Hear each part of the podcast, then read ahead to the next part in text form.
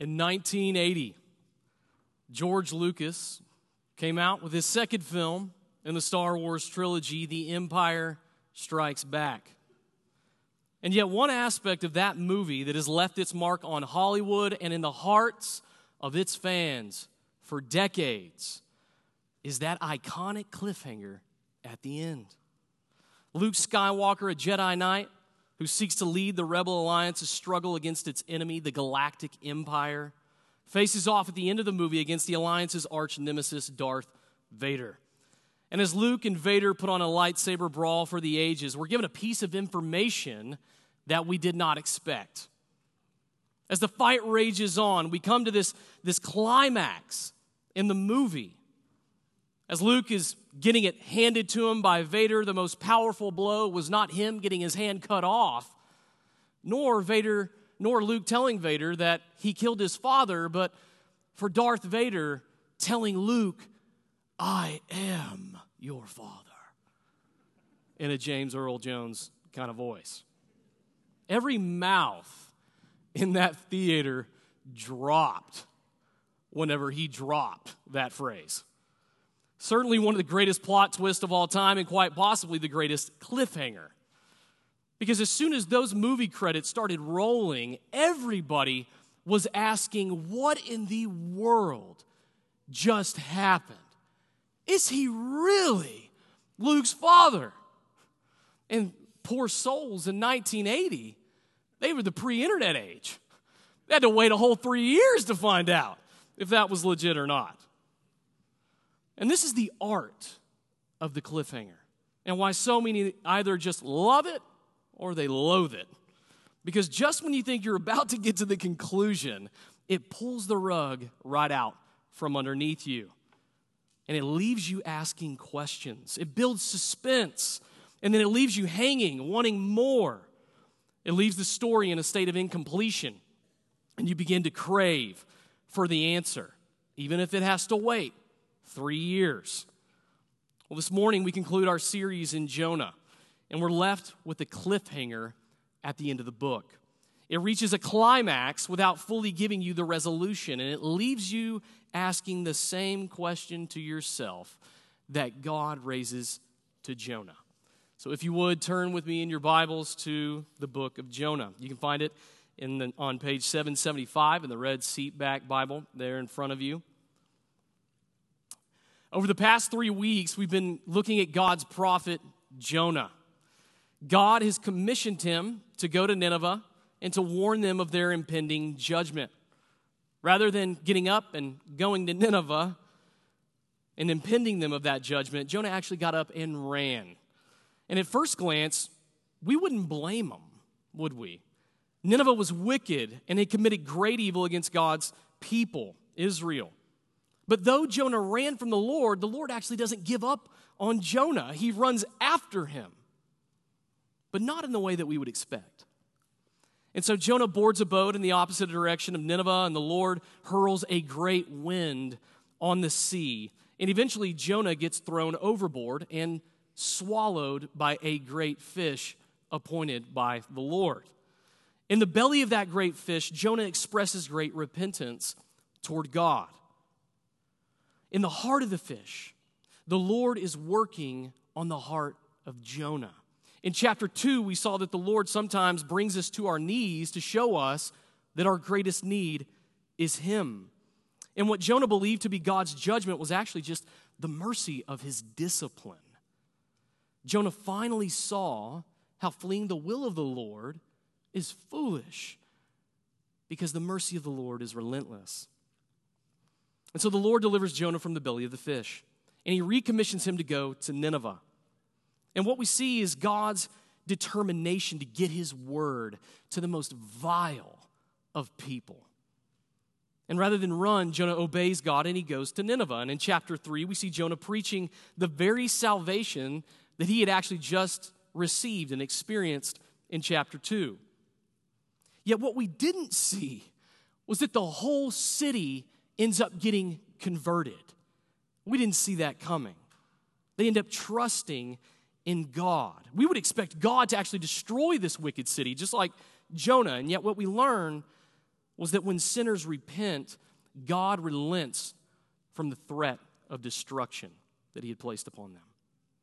And initially, we're, we're left wondering and wanting this story to end right here. I mean, what a wonderful ending to have the Ninevites repent. They're converted. What a wonderful ending, ending of the story. It's all done right there. But God's thoughts are not our thoughts, nor our ways his ways. And what we thought would be the ending to an incredible story turns out to be an encore we were not expecting in chapter four. So let's read the, uh, the unexpected finale that we find here in chapter four. Listen as I read Jonah chapter four.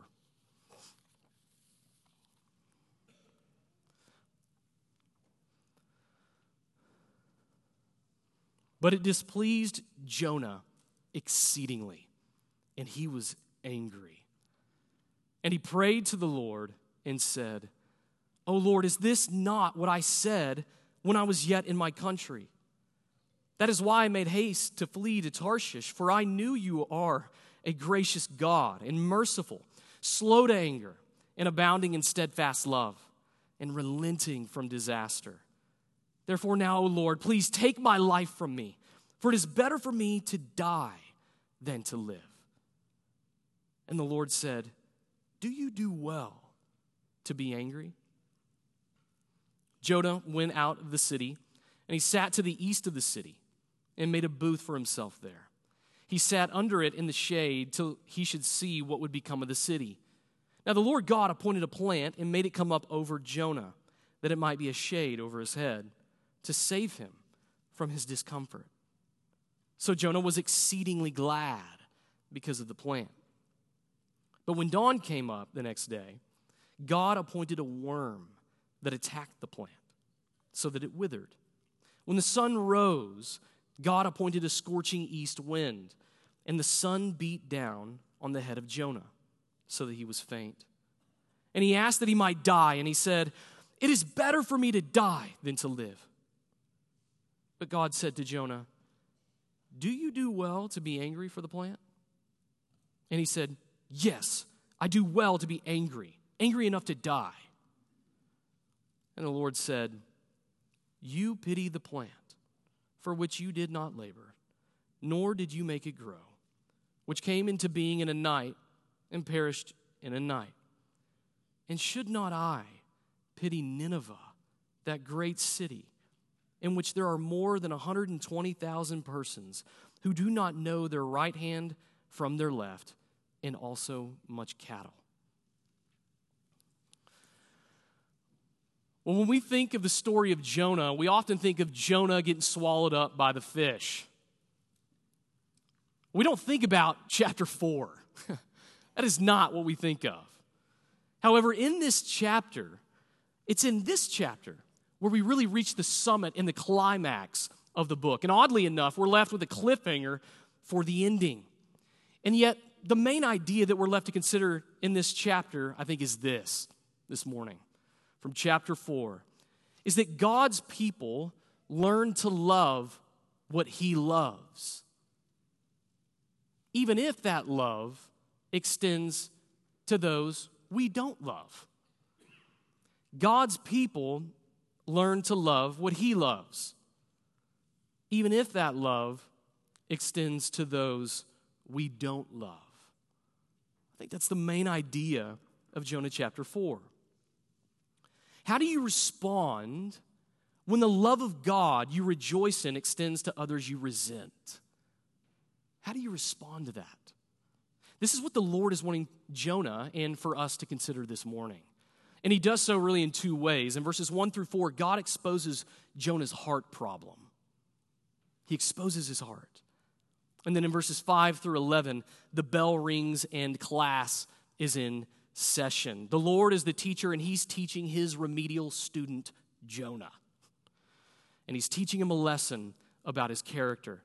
And what this structure highlights, what it accentuates, what it silhouettes, are really the contrast between God's heart and Jonah's heart, which serve as our two points. Point number one, we're going to look at Jonah's self-serving complaint in verses one through four. Jonah's self-serving complaint. And then point number two, God's self-giving compassion. His self-giving compassion. So point number one, Jonah's self-giving or self-serving complaint. This chapter begins in a totally unexpected way. Verse one, but it displeased Jonah exceedingly, and he was angry. I mean, Jonah had just finished preaching and witnessing one of the greatest revivals in all of history. We would expect him to be like ecstatic. He's fist pumping, high-fiving the Ninevites, riding off on his donkey into the sunset with a massive smile on his face, giving praise to God. That's not what we see. As a prophet of God, he just saw an entire city converted. I mean, for one's prophetic career, this is, this is the pinnacle. This is it. But not for Jonah. This would be like the Italian artist Michelangelo stepping back from his statue of David to the praise and the acclamation of the known world, heralding it as a masterpiece, and then him hanging his head in dejection and disappointment and anger for their applause. It'd be like winning a Nobel Peace Prize and then being upset about it and then turning it down. This is crazy. It's ludicrous. Jonah's reaction seems ridiculous. Instead of rejoicing, he resents it and he becomes angry. What? What is going on? Angry at what? Well, in verse one, we see that it follows on the heels of chapter three, verse ten, where we read of God relenting from the destruction he threatened against Nineveh. God relented when Nineveh repented. And it wasn't that Jonah was just angry at this, but that he saw it as evil. Literally, verse one reads this way. You can find it there in the footnote at the bottom of, your, of the page in your Bible. It reads this way. This was exceedingly evil to Jonah, and he was angry. Jonah was a prophet of God, calling something God did that was good, evil. Jonah's right back where he started.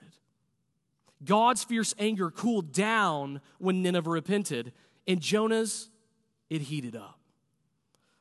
God's mercy toward Nineveh served as kindling to the fire that was raging in Jonah's heart. Nineveh repented. God relented. And Jonah resented. But why? Verse two. Jonah prayed to the Lord and he said, "O Lord, is not this what I said when I was yet in my country? That, it, that is why I made haste to flee to Tarshish. For I knew that you are a gracious God, merciful and slow to anger and abounding in steadfast love and relenting from disaster." Unlike many of the psalmists who in their prayers bring their complaint to God, Jonah prays bringing his complaint about God. It wasn't that Nineveh turned back to their evil ways on day three as to why Jonah is upset right here. No, it's ultimately God's good character in forgiving them. And now we get a sneak peek really into Jonah's motivation for why he ran in chapter one in the first place. And what's interesting is that this description of God's character is quoted verbatim in, in Joel chapter two, verse thirteen. And in that passage, the Lord is calling his people to repent. And what's the ground? What's the basis of that repentance, of turning back to the Lord? It's the Lord's character. The character of God should lead to repentance, much like the Ninevites in chapter three.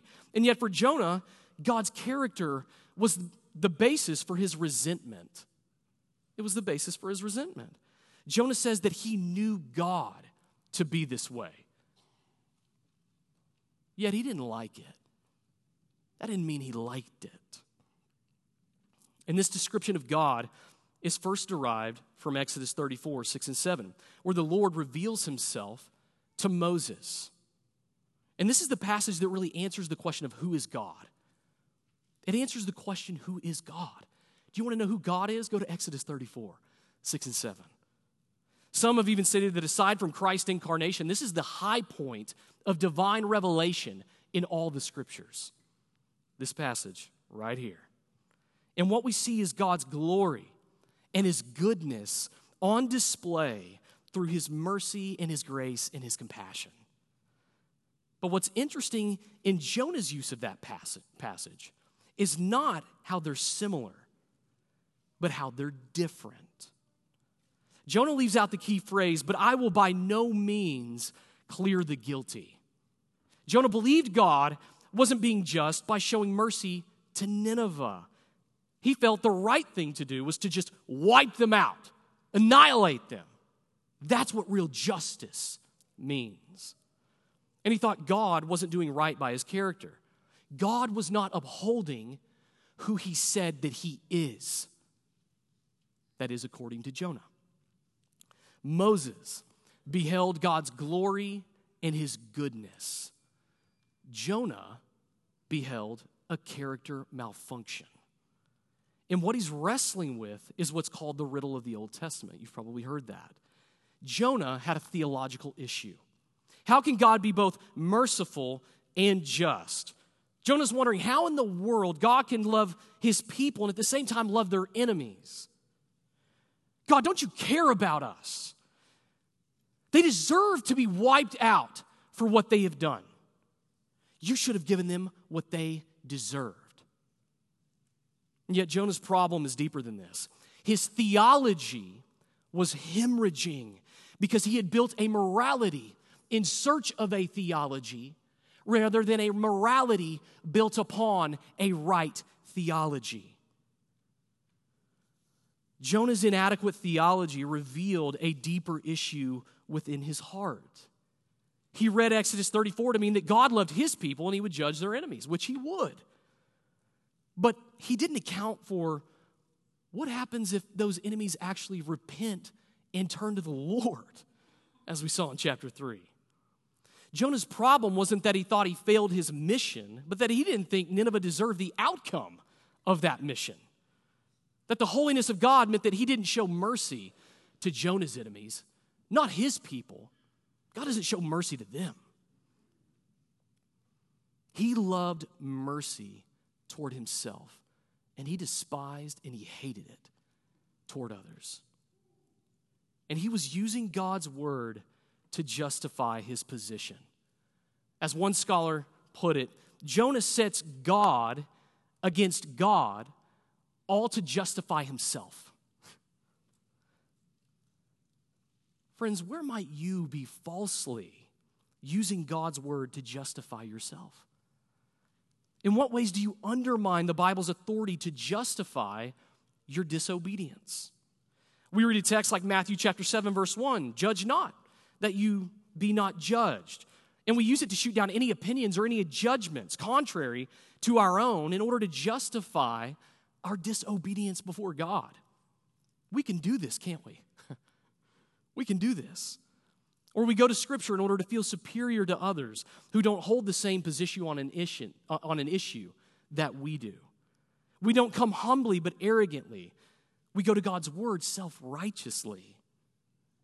They don't do things this way, and so they're not legit. They don't hold to that position. They're not credible.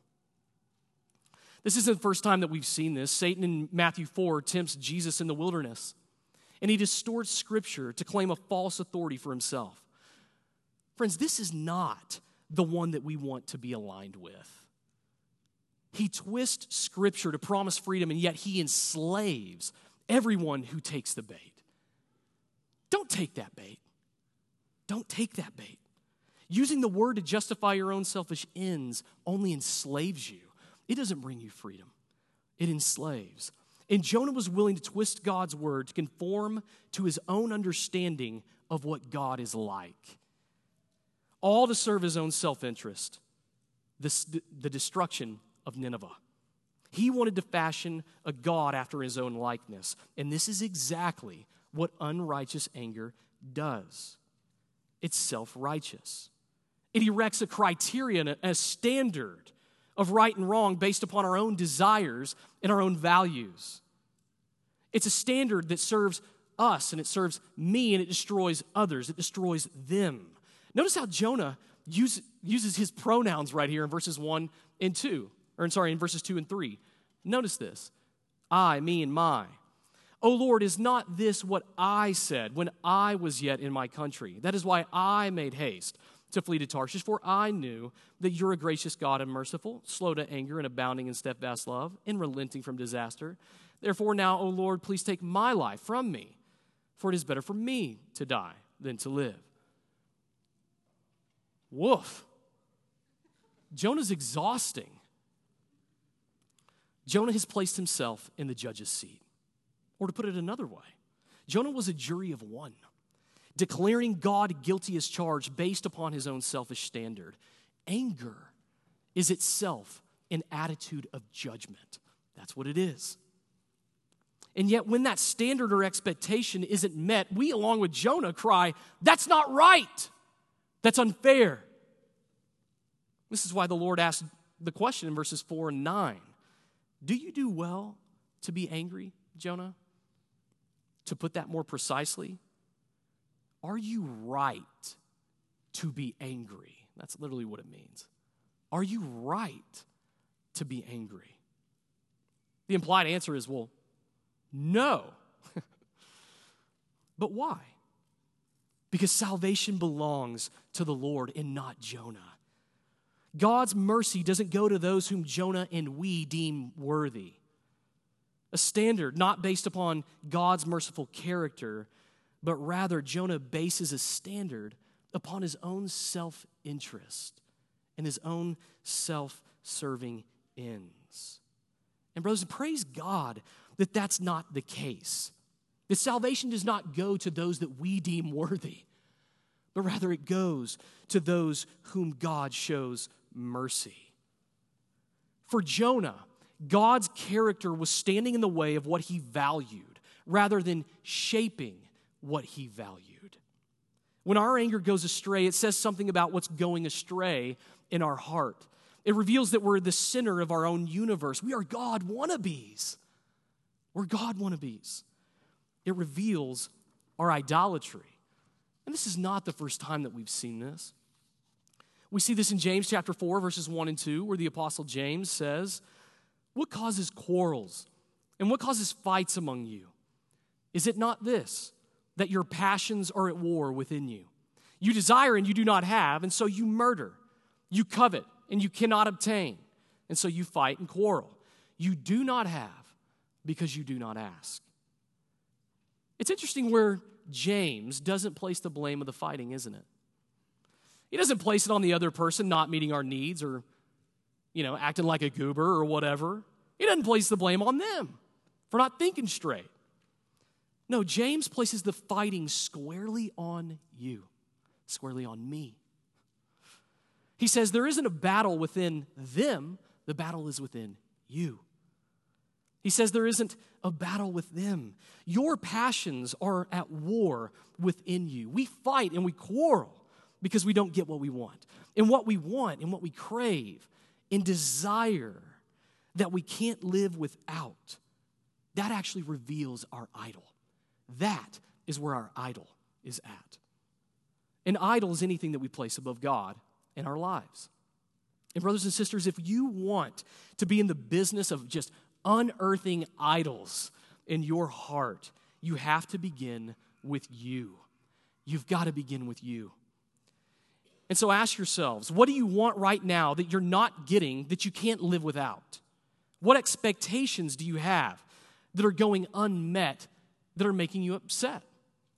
What are those expectations? What do you want? What do you desire? It could be anything from a child not obeying you, which I often feel, to a boss throwing more hours on you, just getting you bitter that you got to work more. It could be any of that. What is it for you? What does your anger reveal about what you desire? For Jonah, it was those he hated receiving mercy. He couldn't stand it. It made him want to die. In verse three, "Therefore now, O Lord, please take my life from me, for it is better for me to die than to live." Jonah's idolatry revealed how self-absorbed he was. He would rather die than see Nineveh live. Amazing. Now, you may be saying to yourself, Jonah's such a hypocrite. I mean, one minute this guy's praising God for his mercy that he just received in chapter two, and the next he's wanting to curse God and die in chapter four. What's up with this guy? What a weird guy. Jonah loves God's grace toward him, but he hates it toward his enemies. And friends, the point is that we're the exact same well, the, the exact same way as well. We're hypocrites just like Jonah. One minute we're praising God for his mercy toward us, and the next we're resenting it toward others.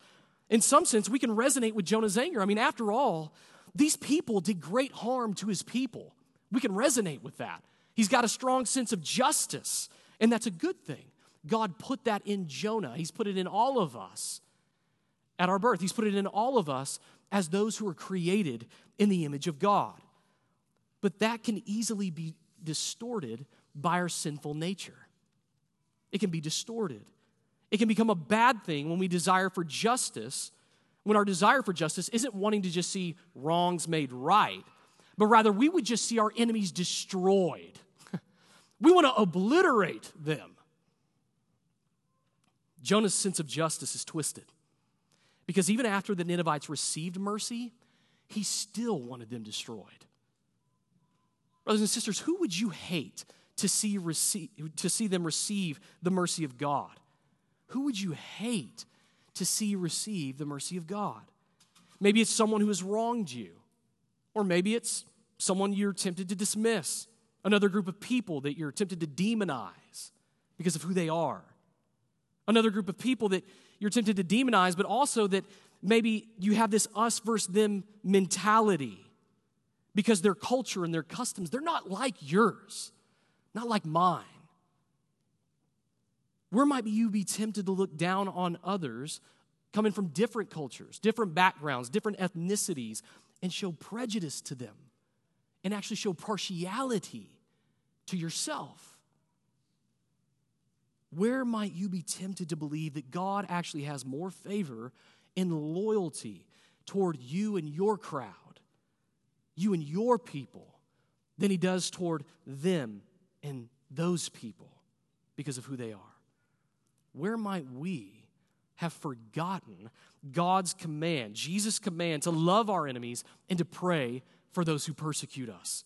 Where might we care more for our own self-serving interest than the salvation of those not like us and those who make us uncomfortable? This was Jonah's problem. This was his problem. For Jonah, he saw those deserving of God's grace, that is him and in Israel, his crowd, and those undeserving of God's grace, those rascal Ninevites. But God was showing him that none are deserving of his grace. I love what Jared Wilson recently said, the author Jared Wilson recently said on this. When it comes to grace, there aren't deserving people and undeserving people. There are only undeserving people and God. Because of our sin, none of us deserve God's mercy. Jonah saw a people not worth saving. God saw an undeserving people in need of great salvation. And God was using their salvation to expose Jonah's sin and to really recalibrate Jonah's heart to God's heart. Jonah's anger was self-serving, and it led him to despair of life itself. That's where that leads you. Self-serving complaint and anger, that's where that leads you. It will only lead you to despair. But what hope do we have when we find ourselves in a similar situation to Jonah? What honestly is our hope? God shows Jonah and he shows us the way forward in point number two, God's self-giving compassion. The previous section closed with a question given to Jonah. God gave this question to Jonah. Are you right to be angry? But Jonah didn't respond. Did you notice that? He didn't respond to it. And now the Lord was about to teach Jonah a lesson on his compassion. After seeing what Jonah feared was becoming a reality in Nineveh, he decides to set up his tent east of the city to see what would become of it. Nineveh had repented early in that forty days. For Jonah, there's still time for them to blow it and for God just to wreck them. There's still time. I've got to set up outside the city so that I can watch this. And yet it was there in that tiny tent that God began to have a heart-to-heart with Jonah. And the Lord starts his lesson in verse six. He says this, or it says this.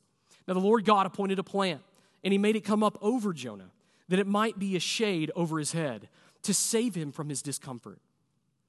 And so Jonah was exceedingly glad because of this plant. The last time we saw the word exceedingly was up in verse one with reference to Jonah's exceeding anger. Now Jonah is exceedingly glad. Once again, notice why. God's mercy provokes Jonah to anger when his enemies receive it, but it provokes him to joy when he receives God's mercy. Jonah is consistently focused upon himself, consistently focused on serving his own self-interest. And yet while Jonah is self-serving, God is self-giving. Any of us in here would have rained fire down like the fourth of July on Jonah's head for what he had done, right? We're like, he just needs to be just smited off the face of the earth. I know I felt that way reading this. We got to get rid of this guy. He needs to get a new prophet. Why is he so patient? This is crazy. But he is. And though we might have wanted to smite Jonah, God doesn't. Instead, God is patient with Jonah. His patience means that he's long-tempered rather than short-tempered, like Jonah. God's patience sees what's wrong, but he's slow to anger. Did you notice that in the text? God is slow to anger, and Jonah is hot and quick to anger. This is the Lord's way with his covenant people that we saw in verse two, that glorious explanation of who God is toward his people. And this is how God is with his people. He is patient. Whereas Jonah is set off within a matter of second, seconds, God works over days. He works over months. He works over years. He works over decades. He works for a lifetime in your life. Even his love, even his love is said to be patient in First Corinthians thirteen. For Jonah, there was no patient love for Nineveh. Absolutely not. Jonah's patience was like a sprint. It was quickly over. God's patience was like a marathon. He's in it for the long haul. His patience is a mercy to Jonah, and his patience, brothers and sisters, is a mercy to us. And brothers and sisters, this ought to be a balm to your soul. You may find yourself in a similar situation to Jonah, living in the sin of self-absorbed, unrighteous anger, and yet God has mercy on you even there. Even right there, he has mercy on you. He has patience for you. As his child, he is patient to see you grow and to learn from him. He looks at your plight, and he's right there with you, in it for the long haul, to have more of you for himself, so that you would lean into him rather than into your own self-serving desires. And what's amazing is that God doesn't even say anything to begin this lesson. He doesn't say anything.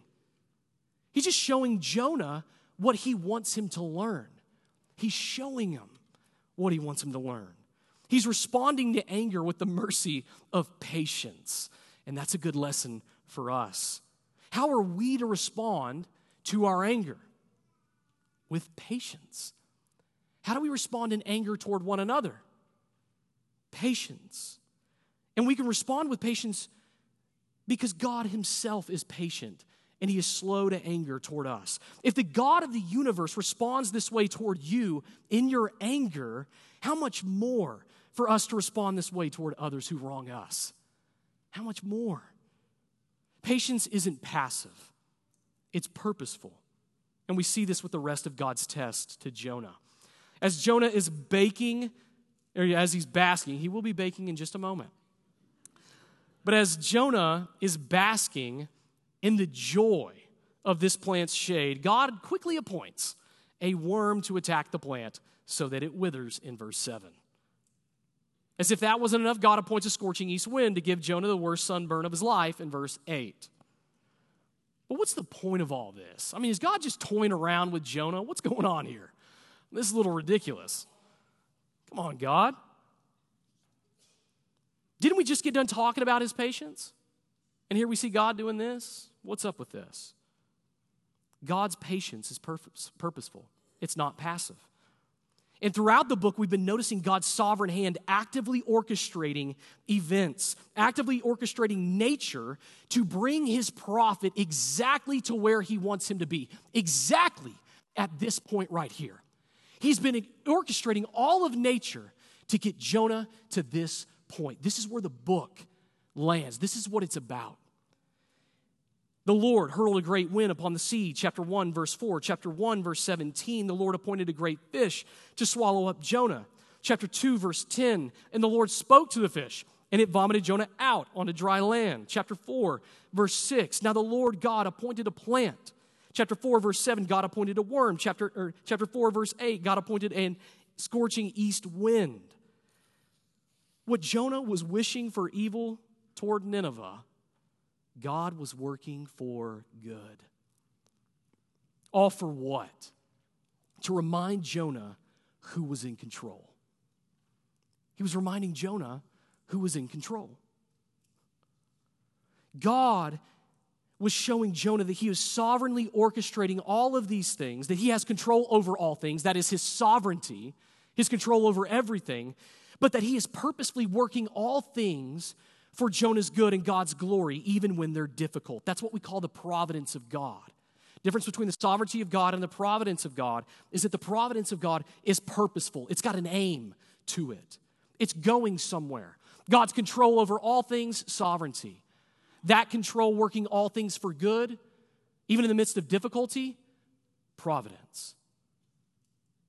And what God is showing Jonah by experience is what Jonah was hoping would happen to Nineveh. Nineveh had experienced the comfort of God's blessing of mercy, and yet Jonah hopes that that comfort, like the plant, just gets eaten up and shrivels and dies. He wants the comfort that that plant brings to turn into loss, into disappointment like the worm, into pain like the wind. And yet through this plant, worm, wind lesson that God has for Jonah, God was showing Jonah how his providence actually neutralizes his anger. It neutralizes his anger. Because when God's bigger purposes are in control for his people, Jonah is able to see good behind the evil that has happened to him. That's how his providence neutralizes that anger. That for God's people, he is orchestrating all things for their joy. And it's from that viewpoint It's from that viewpoint Jonah's heart can soften. His providence would serve as a mercy to Jonah, and it serves as a mercy to you and I. And friends, what a comfort this is for you in the plant, worm, and wind of your life. That's a comfort for you. In every detail of your life, God is working his mercy and his goodness toward you. What we often think is God's curse is actually God's blessing, because the comfort and the disappointment and the pain are purposeful. They serve as God's tools to where he is, he is sculpting you. He is shaping you further into his son's image. They're purposeful tools in your life. So often we want to run, we want to hide from these things. God's saying, lean in. Lean in, because there is goodness here for you if you do. And that speaks to any wrong that is done to you in this life. It speaks to any wrong done to you, because the mercy of God's providence doesn't just sweep things under the rug, but it reminds you that even what some meant for evil, God means for good. And he has the power to right every wrong because he is sovereign over it all. He is both the just judge and the merciful justifier. God's mercy in providence is a reflection of his self-giving compassion toward you and I. But Jonah still didn't see it that way. He loved the comfort of the plant, and he despised that worm and that wind to the point of death, verse eight. And he asked God that he might die, and he said, "It is better for me to die than to live." Jonah really is all about himself. Without the comfort of that plant, he'd rather die. But God doesn't just let Jonah off the hook. He continues to press in, and he shows Jonah the inconsistency of his heart compared to that of God's.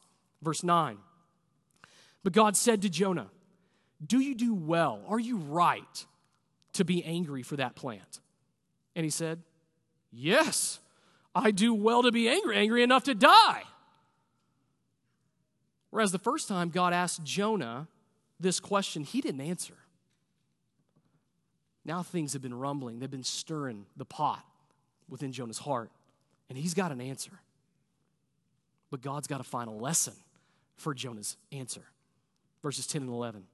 The Lord said, you pity or show compassion on the plant for which you did not labor, nor did you make it grow, which came into being in a night and perished in a night.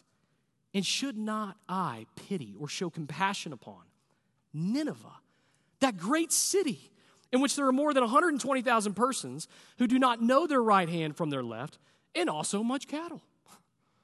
The Lord is making a lesser to greater argument right here.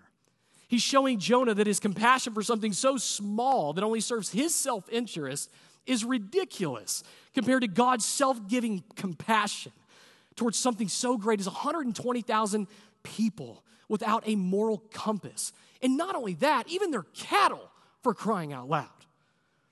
Jonah, you care about a plant. Can you not even care about their cattle?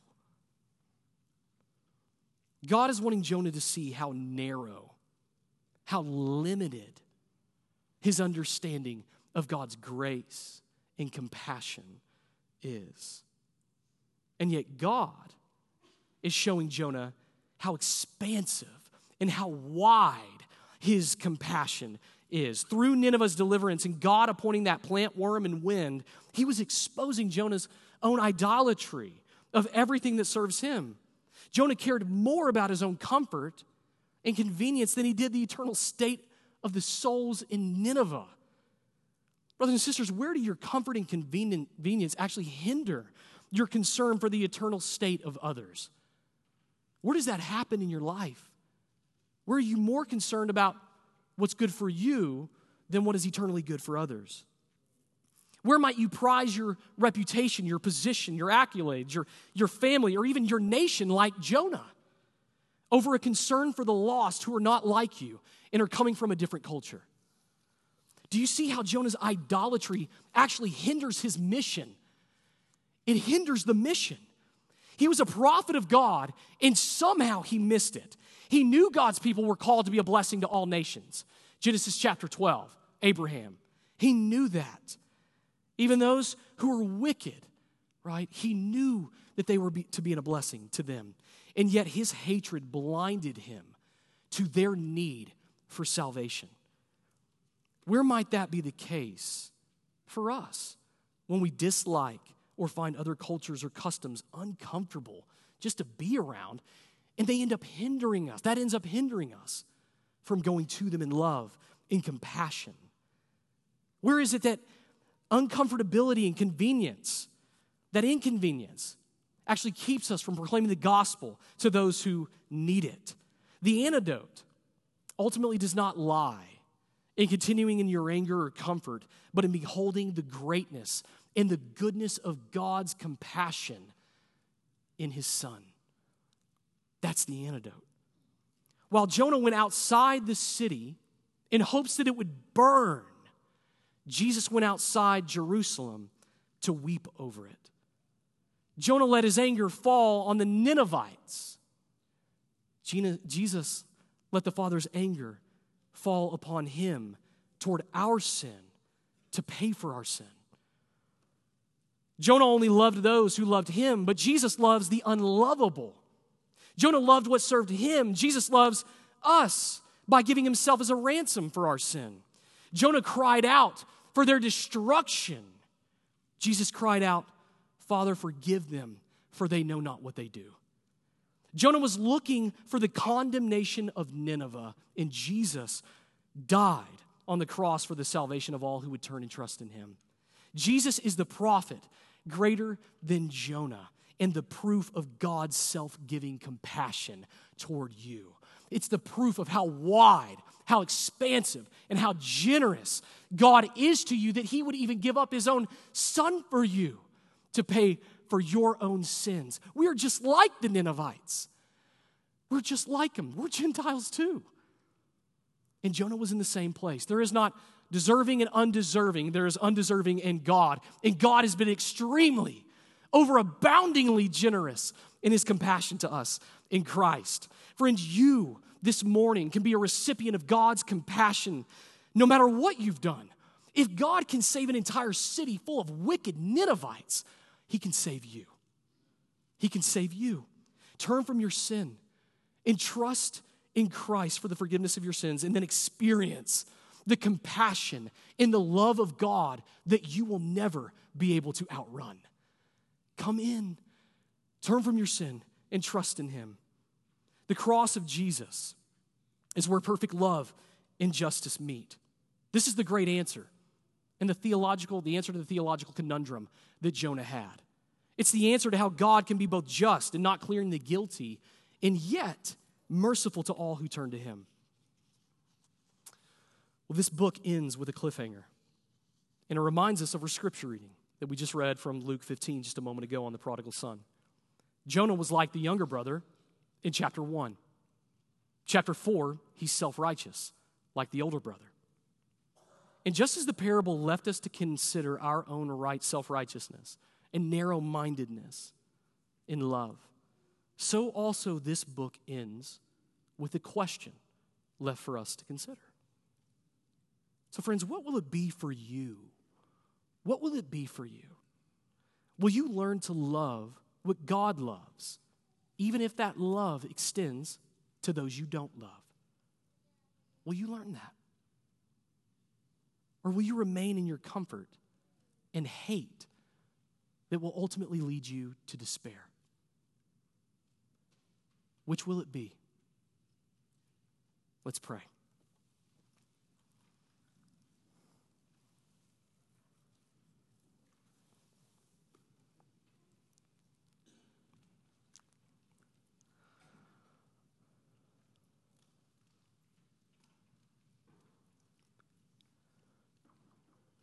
Great God, we give praise to you. You are a gracious God, merciful, slow to anger, and abounding in steadfast love, and relenting from disaster. Father, we give praise to you for that. Thank you that that is who you are at the very core of your being, that you are not an egomaniacal God, but that this is who you are. And we praise you for that. Lord, we pray that our own hearts, that we've just been learning over the past four weeks, Lord, we pray that our own hearts would reflect your heart for all people, that your compassion is expansive and wide for all who will turn to you in repentance.